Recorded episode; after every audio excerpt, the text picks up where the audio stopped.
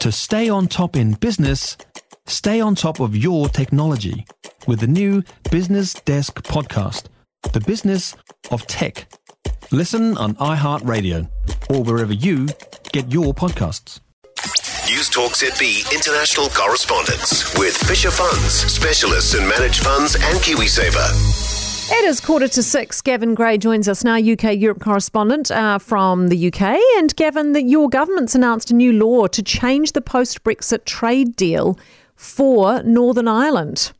Indeed, yes. And the government's saying this will be legal under international law. Now, don't forget, it was Boris Johnson's government who agreed the trade deal, which governs basically how goods enter Northern Ireland from the rest of the UK.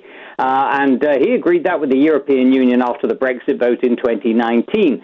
But that deal, which sort of puts a border, if you like, down the sea between mainland UK and Northern Ireland, has created a big ruckus with many in Northern Ireland very, very dissatisfied about being treated differently.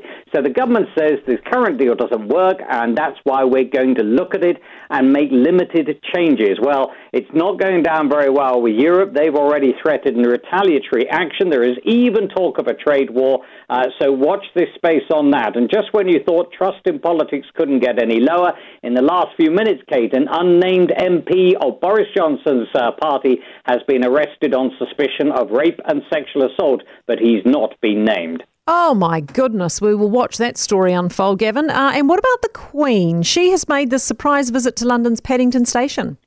Yes, isn't that marvellous? Just a few days after she was uh, uh, seen at the Windsor Horse Show extravaganza on Friday, uh, now she was opening a line named after her. So it's a new London Underground line, which runs all the way from Heathrow and Reading in the west, all the way through to the east end of London. It'll halve journey times, um, but this is not going to be open to the public until the 24th of May. It's called the Elizabeth Line, and uh, it's going to be well over budget and well behind schedule. It was due to open in 2010 with a budget of uh, 30 billion New Zealand dollars.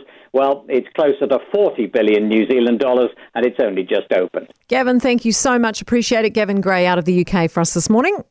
News Talk ZB international correspondence with Fisher Funds, New Zealand's most trusted KiwiSaver provider. So stoked for the Queen.